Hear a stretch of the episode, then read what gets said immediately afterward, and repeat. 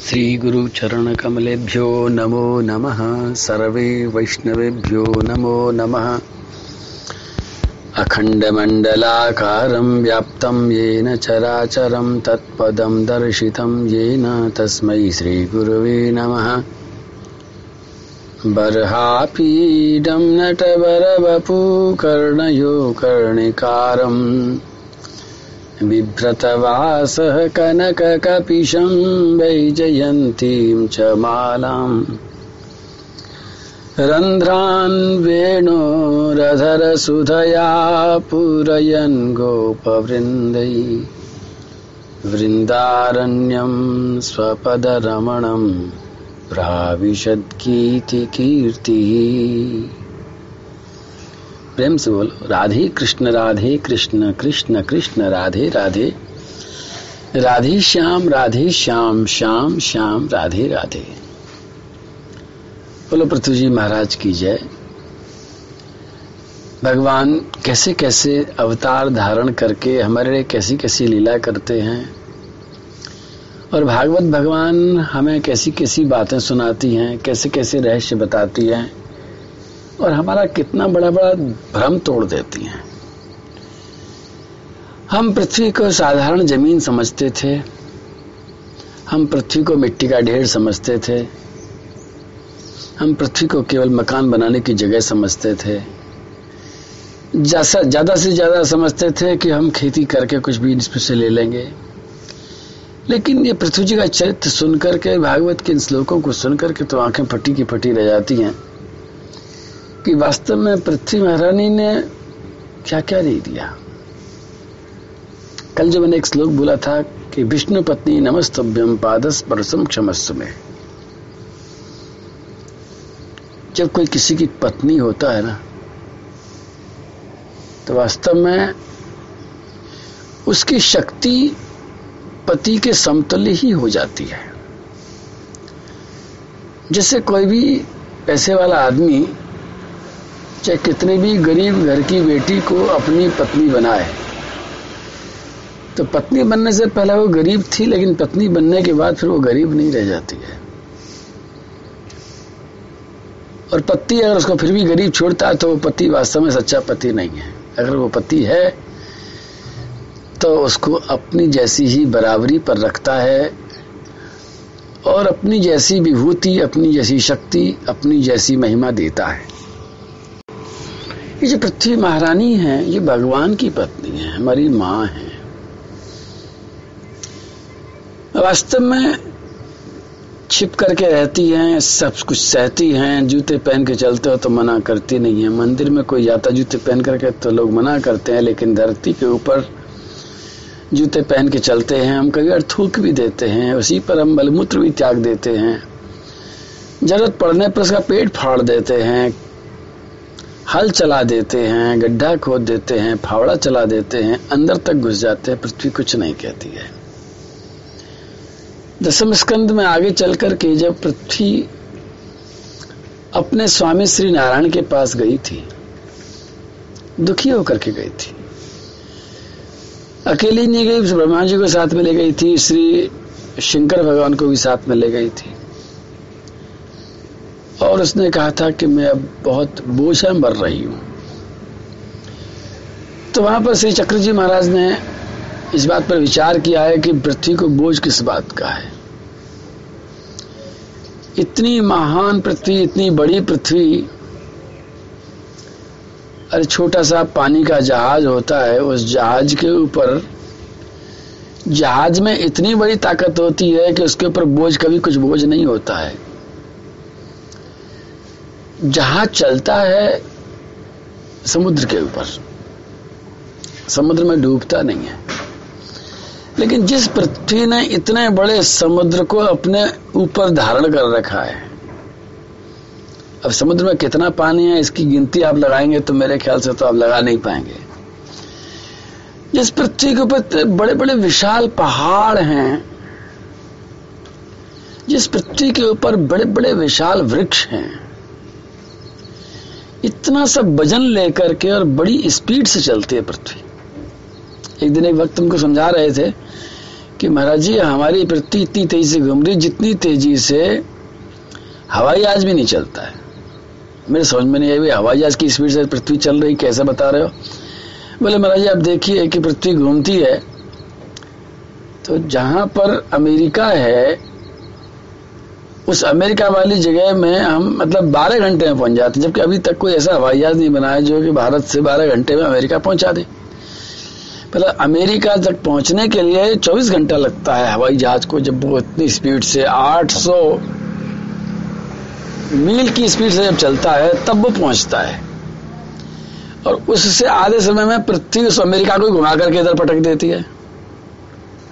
वास्तव में किसी भी हवाई जहाज़ से डबल स्पीड पर चलने वाली है पृथ्वी। इतना ज़्यादा वज़न अपने ऊपर लेकर के मुस्कुरा कर चलने वाली पृथ्वी। लेकिन अचानक पृथ्वी ने कहा, मुझ पर बहुत बोझ पड़ गया है।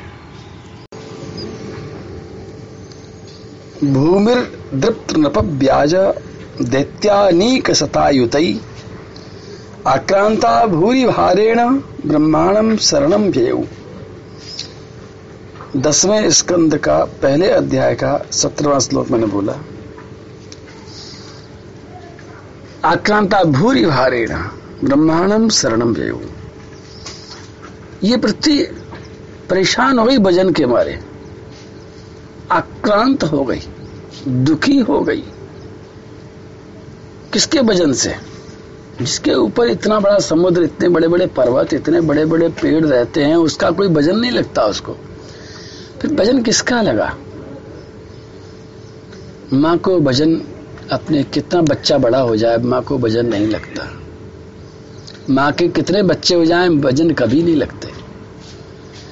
लेकिन जब एक बच्चा दूसरे बच्चे को मारता है, एक बच्चा दूसरे बच्चे से कुछ छीनता है, एक बच्चा दूसरे बच्चे को सताता है तो माँ बहुत थक जाती है। एक श्लोक और भी सुंदर है उसी समय का। गौरवत्वाश्रुमखी खिन्ना क्रंदंती करुणम विभो। उपसितांत के तस्मी व्यसनम सुमगोचता ब्रह्मा जी के पास में गई थी। ब्रह्मा जी भी इसके बेटे हैं। माँ जब परेशान हो जाती तो बड़े बेटे के पास आती बेटा, तू कुछ कर। और कैसे कहिए, अश्रुमुखी खिन्ना क्रंदंती करुणम विभो करुणा से क्रंदन करती हुई, चीखती हुई, पुकारती गई और आंसुओं से मुँह भर करके गई। क्या कष्ट था पृथ्वी को। पृथ्वी को क्या किसी ने पूजा नहीं करी, इस बात का कष्ट कभी होता है। पृथ्वी कभी पूजा मांगती है, कभी नहीं मांगती। पृथ्वी ने पूजा मांगती है, न तुमसे कोई किसी प्रकार की अपेक्षा करती है। क्योंकि पृथ्वी का जैसा सहनशील कोई है ही नहीं। जब भी सहनशीलता का उदाहरण दिया जाता है तो सबसे बड़ी बात पृथ्वी को दिया था कि पृथ्वी जैसा सहनशील कोई नहीं है। मृगेंद्र इव विक्रांतो निषेभ्यो हिमवानिव तितिक्षुर वसुधेवासौ सहिष्णु पितराविव। पहले स्कंद के बारहवें अध्याय का बाईसवां श्लोक मैंने बोला। जब श्री परीक्षित जी महाराज का जन्म हुआ तो ब्राह्मणों ने आकर के परीक्षित जी की जन्म कुंडली बनाई है। और जन्म कुंडली बना करके उनकी फलश्रुति बता रहे हैं कि ये ये जो परीक्षित जी होंगे, ये परीक्षित जी का जीवन कैसा होगा। तो परीक्षित जी के बारे में उन्होंने सब गुण बताते बताते, बाईसवें श्लोक में बताया कि मृगेंद्र विक्रांतो। इनका जो पराक्रम होगा, वो सिंह के समान होगा। कोई शरण लेने आएगा तो सबको शरण देंगे किसकी तरह है? पर्वत की तरह हिमालय की तरह हिमालय सबको शरण देता है किसी को मना नहीं करता हिमालय की गुफाओं में सिंह भी रहते हैं चीते भी रहते हैं भालू भी रहते हैं सांप भी रहते हैं बिच्छू भी रहते हैं पेड़ भी रहते हैं अप्सराएँ भी रहती है ऋषि भी रहते हैं मुनि भी रहते हैं जानवर भी रहते हैं कीट पतंग भी रहते हैं नदियाँ भी रहती है तालाब भी रहते हैं झरने भी रहते हैं हिमालय सबको शरण देता है। इसी तरह से श्री पृथ्वी ये परीक्षित जी महाराज भी सबको आश्रय देने वाले होंगे। निषेव्यो हिम माने बा कोई भी आकर के इनके आश्रय में रह लेगा। और तितिक्षुर वसुदेवासु, सब कुछ सहन करने वाले होंगे किसकी तरह? पृथ्वी की तरह। जब भी सहन करने की बात आती है तो उदाहरण पृथ्वी का दिया जाता है, क्योंकि पृथ्वी कभी भी चिल्लाती नहीं है, डांटती नहीं है, फटकारती नहीं है। तुम जो मर्ज़ी, तुम नीचे कितने भी गहरे में जाकर के पानी निकालो, तुम कितने भी गहरे में जाकर के सोना निकालो, कोयला निकालो, कितना खनन करो, लेकिन पृथ्वी कुछ नहीं कहती, कोई बात नहीं है। और वास्तविकता यह है कि कुछ कुछ भ्रम चलता है। लोग कहते हैं, भूकंप इसलिए आता है कि हमने ज़्यादा अंदर तक से खोद लिया है। लेकिन सच्ची बात यह है कि भूकंप इसलिए नहीं आता है। तुम्हारी मशीनें जितनी जा सकती हैं और ले जाओ, कोई फ़र्क नहीं पड़ता पृथ्वी को। बहुत बड़ी है। और सर्व काम दुखा है।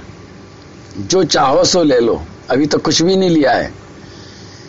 इन मशीनों से, इन कोयलों को निकाल निकाल करके, गैस को निकाल निकाल करके, सोना चांदी निकाल निकाल करके अभी तो कुछ भी नहीं लिया है।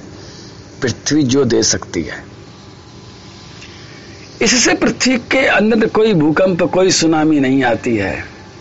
लेकिन भागवत कहती है, पृथ्वी स्वयं कहती है। जब दसम स्कंद में श्लोक आया, मैंने कहा आक्रांता भूरी भारेणा। बहुत परेशान, बहुत ज़्यादा वज़न कब लगता है जब कोई भी मनुष्य किसी दूसरे प्राणी का खून बहाता है। कोई भी मनुष्य जब दूसरे प्राणी को मार करके खाता है, जब कोई मनुष्य दूसरे प्राणी को सताता है तो उस समय पर ये सारे के सारे राक्षस लोग मनुष्य का वेश बना बना करके आ गए थे, मनुष्य बन बन करके आ गए थे और मानवता की बात नहीं करते थे। ये सारे के सारे लोग दूसरों को मार मार करके खा रहे थे।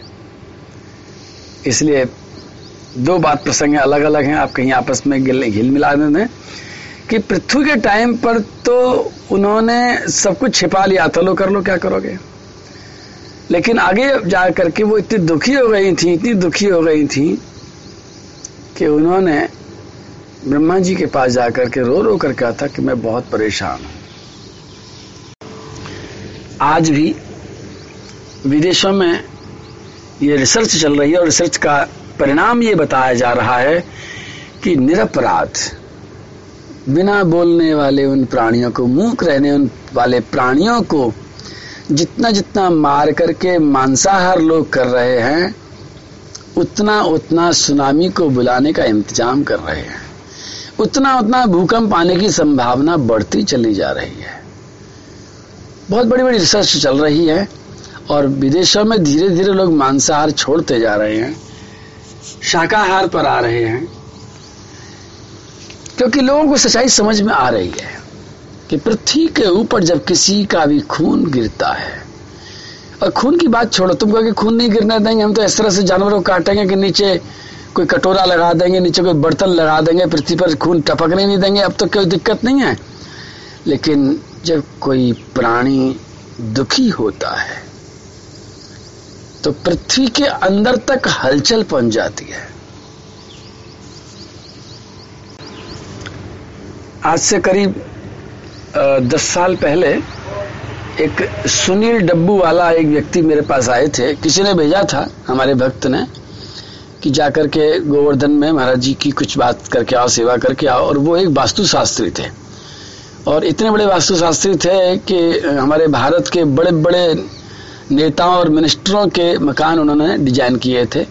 एक दिन की बड़ी, उस जमाने में एक दिन की फ़ीस बहुत तगड़ी थी। हम तो फ़ीस नहीं दे सकते थे, हमारे किसी भक्त ने उनकी फ़ीस चुकाई। एक दिन की फ़ीस। तो वो यहाँ आए और आकर के उन्होंने जब मेरे पास मैंने कहा, आई गए तो इनसे कुछ ज्ञान प्राप्त कर लिया इतने बड़े वास्तु शास्त्री हैं। तो बातों बातों में उन्होंने एक बात बताई। बोले, महाराज जी, इस पृथ्वी के नीचे कुछ रेखाएँ बनती हैं अपने आप।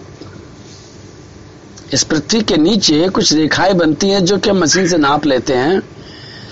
पूरे विश्व में जितनी समानांतर रेखाएँ भारत में हैं उतनी समानांतर रेखा दुनिया में कहीं नहीं है।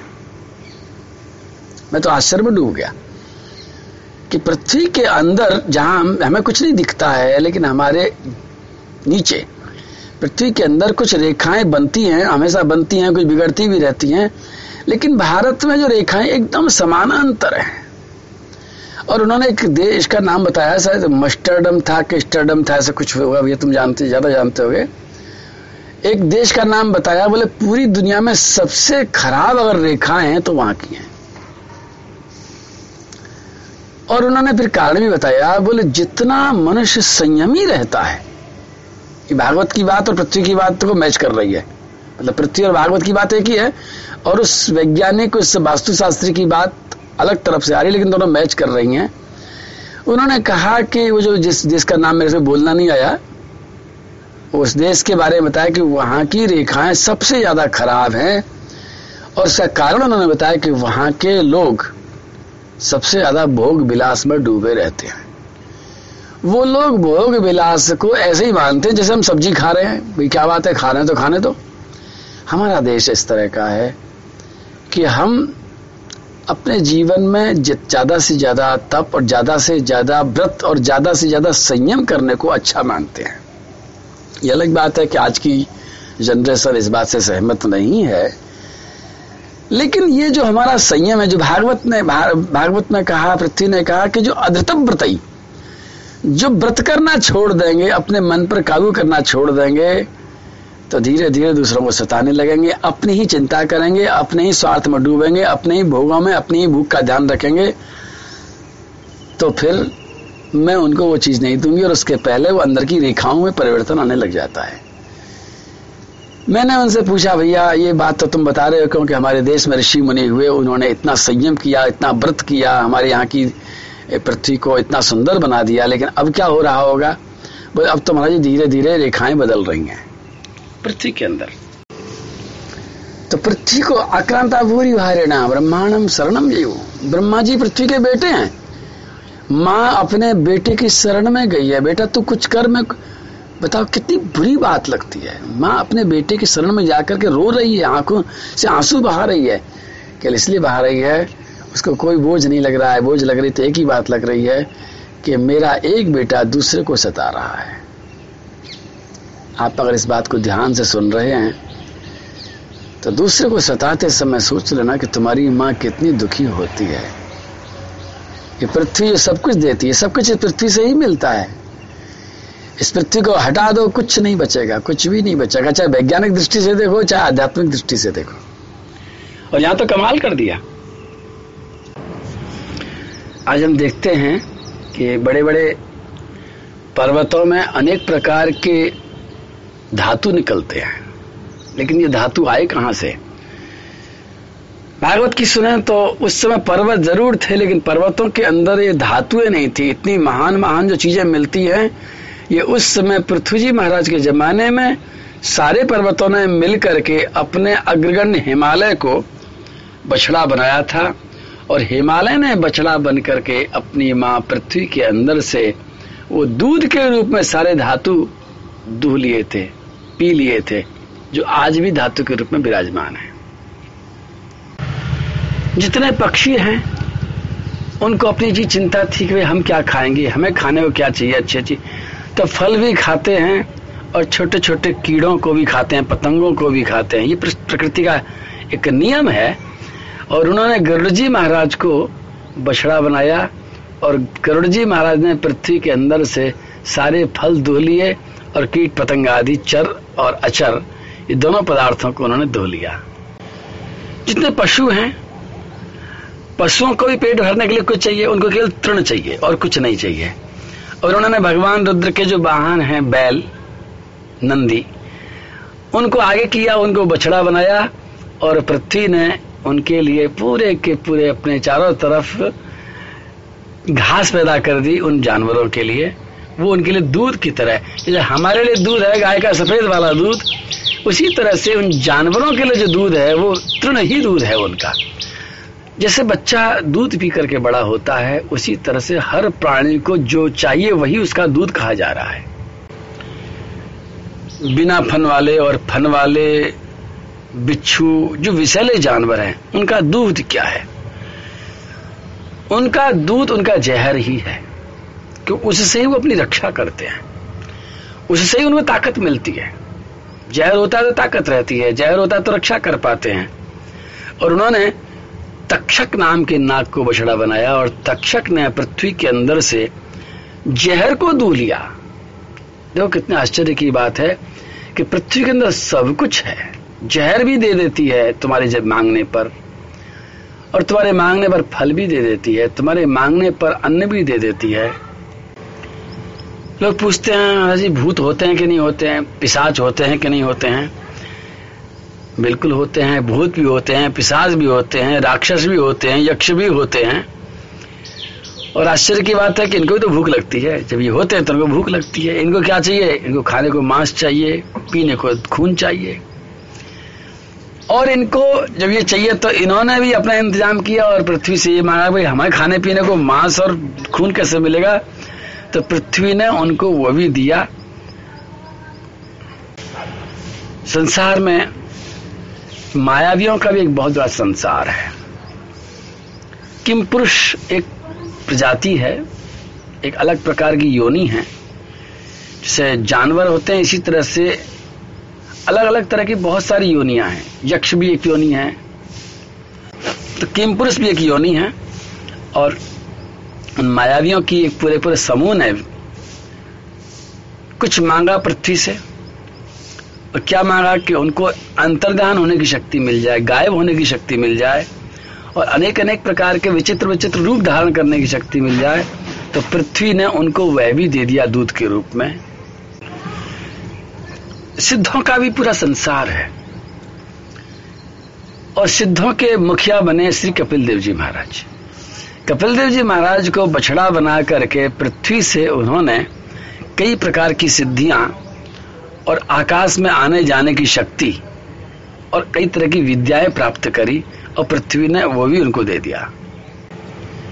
पितर लोग भी भूखे हैं। पितर लोगों ने भी अपने भूख बुझाने के लिए जो उनको चीज़ थी, वो पितर लोगों ने मांगी, गंधर्वों ने अपना संगीत मांगा, अप्सराओं ने सौंदर्य मांगा। पृथ्वी महारानी सबको देती चली जा रही हैं। दैत्य और दानवों ने मदिरा की मांग करी तो पृथ्वी महारानी ने मदिरा भी दे दी। और इंद्र ने भी सभी देवताओं के लिए ओझ और तेज अमृत की इच्छा करी तो श्री पृथ्वी महारानी ने उनको वो भी कुछ दे दिया। और देवताओं ने बृहस्पति जी को आगे लेकर के, देवताओं ने ऋषि मुनियों ने ऋषि मुनियों को भी कुछ चाहिए था। तो ऋषि मुनियों को क्या चाहिए था? ऋषि मुनियों ज्ञान चाहिए था। उन्होंने बृहस्पति जी को आगे लेकर के पृथ्वी को दुआ। तो पृथ्वी ने उनको वेद दे दिया। अब आप देखो कि पृथ्वी ने क्या नहीं दिया। ऋषियों को वेद दिया है, जानवरों को खाने की चीज़ें दी हैं, जहरीले जानवरों को जहर दिया है, सिद्धों को शक्ति दी है, देवताओं को ओज दिया है मनुष्यों को अनाज दिया है, जानवरों को घास दी है, सब कुछ दिया है, इसीलिए इसका नाम सर्व काम दुखा है। और ये सब देख करके ही श्री पृथ्वी जी महाराज इतने प्रसन्न हुए, इतने प्रसन्न हुए कि पृथ्वी के ऊपर उनका बत्सला भाव आ गया। पिता की तरह उन्होंने पृथ्वी को अपनी बेटी के रूप में स्वीकार किया है। और पृथ्वी माता ने भी बेटी का फ़र्ज़ निभाया है। जब पृथ्वी जी महाराज ने अश्वमेध यज्ञ का संकल्प किया कि सौ अश्वमेध यज्ञ करूँगा मैं। एक अश्वमेध करना भी आसान काम नहीं होता है। छोटा सा यज्ञ करना भी आसान काम नहीं होता है। बहुत चीज़ें चाहिए होती हैं। लेकिन जैसे एक लाडली बेटी अपने पिता की हर इच्छा को पूरी करने का पूरा ज़ोर लगा देती है, उसी तरह से उनके सौ अश्वमेध यज्ञों में किसी तरह की कोई कमी नहीं आने दी। पृथ्वी ने सब इंतज़ाम किया। इतना विशाल यज्ञ हुआ, ऐसा विशाल यज्ञ आज तक हुआ ही नहीं था। यज्ञ की बात कल करेंगे। बोलो कन्हैया लाल की जय, श्री राधा रानी की जय, गिरिराज महाराज की जय। प्रेम से बोलो, राधे कृष्ण राधे कृष्ण। कृष्ण कृष्ण, राधे राधे। राधे श्याम राधे श्याम श्याम श्याम, राधे राधे।